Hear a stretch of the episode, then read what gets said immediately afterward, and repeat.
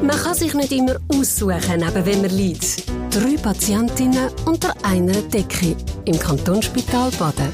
Eine Dramödie in 25 Folgen von Simon Lipsig.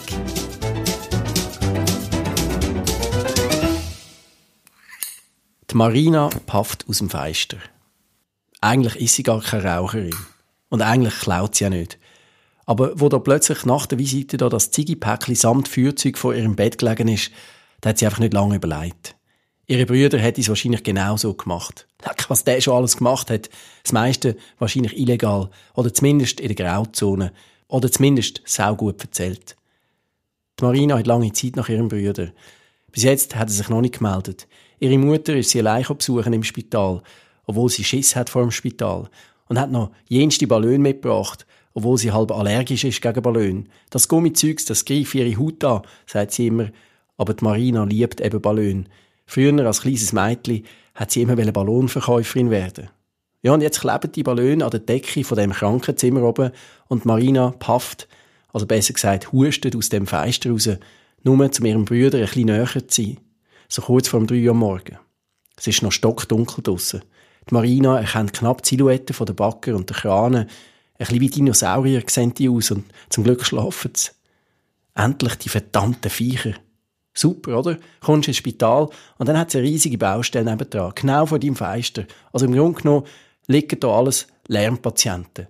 Und zwar nicht nur wegen der Baustelle. Leck du mir, hey, was in so einem Spital piepst und klappert und tutet und halt.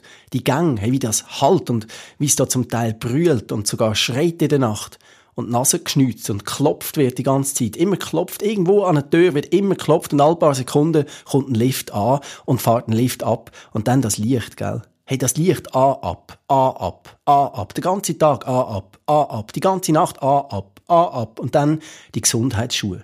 Das Quietschen über die Böden und dann das Trösten und gut zureden und das nichts mehr sagen. Einfach still sein, das Schlimmste.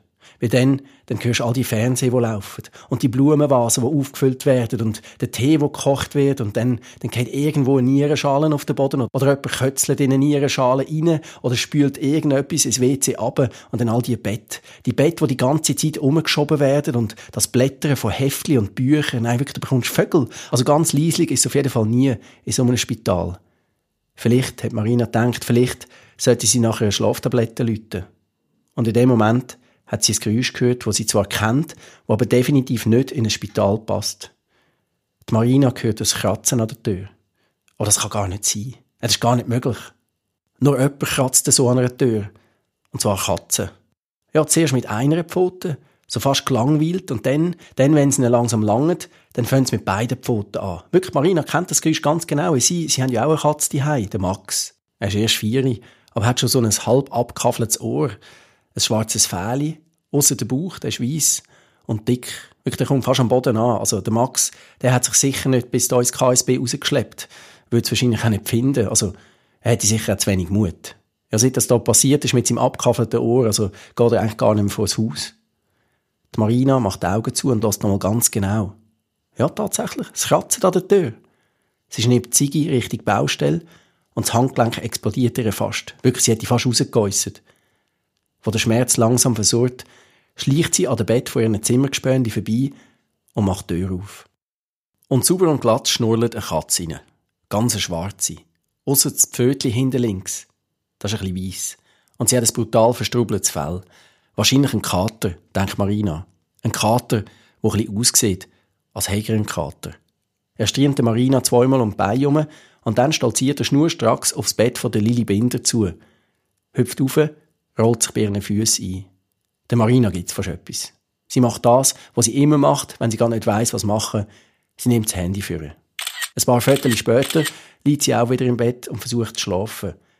Das Schnurren von dem schwarzen Kater ist einfach saumässig laut. Etwa eine Stunde später wacht Marina plötzlich wieder auf. Sie hat etwas gehört. Ein Röcheln, ein Husten, ein Küchen. Sie macht Licht an und sieht, dass die Lili neben ihr kaum noch Luft bekommt. Sie ist schon halb blau angelaufen. Es sieht so aus, als wäre sie gar nicht mehr richtig da. Die Marina drückt sofort auf den Alarmknopf. Der Kater sieht sie nicht mehr. Und dann geht's mega schnell. Zuerst kommt die Krankenschwester und dann kommen noch andere und sie ziehen den Vorhang ums Bett von der Lili um und dann, dann hört Marina wieder nur Geräusch. Man hört, dass geschafft wird Und dann plötzlich hört Marina, die Lili. Zuerst stöhnt sie ein bisschen verwirrt und dann hässig. Das geht doch nicht, sagt sie, das geht doch nicht, das sei unverschämt, eine Dame wie sie, zmitzt in der Nacht, zmitzt aus dem Tod zurückzuholen. Das sei unanständig, sie sei schon fast dort gewesen. Die Marina wird bleicher und bleicher. Wo ist eigentlich die Katze hin?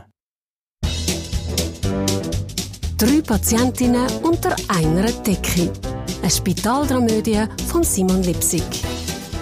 Alle Folgen auf ksb.ch-lipsig.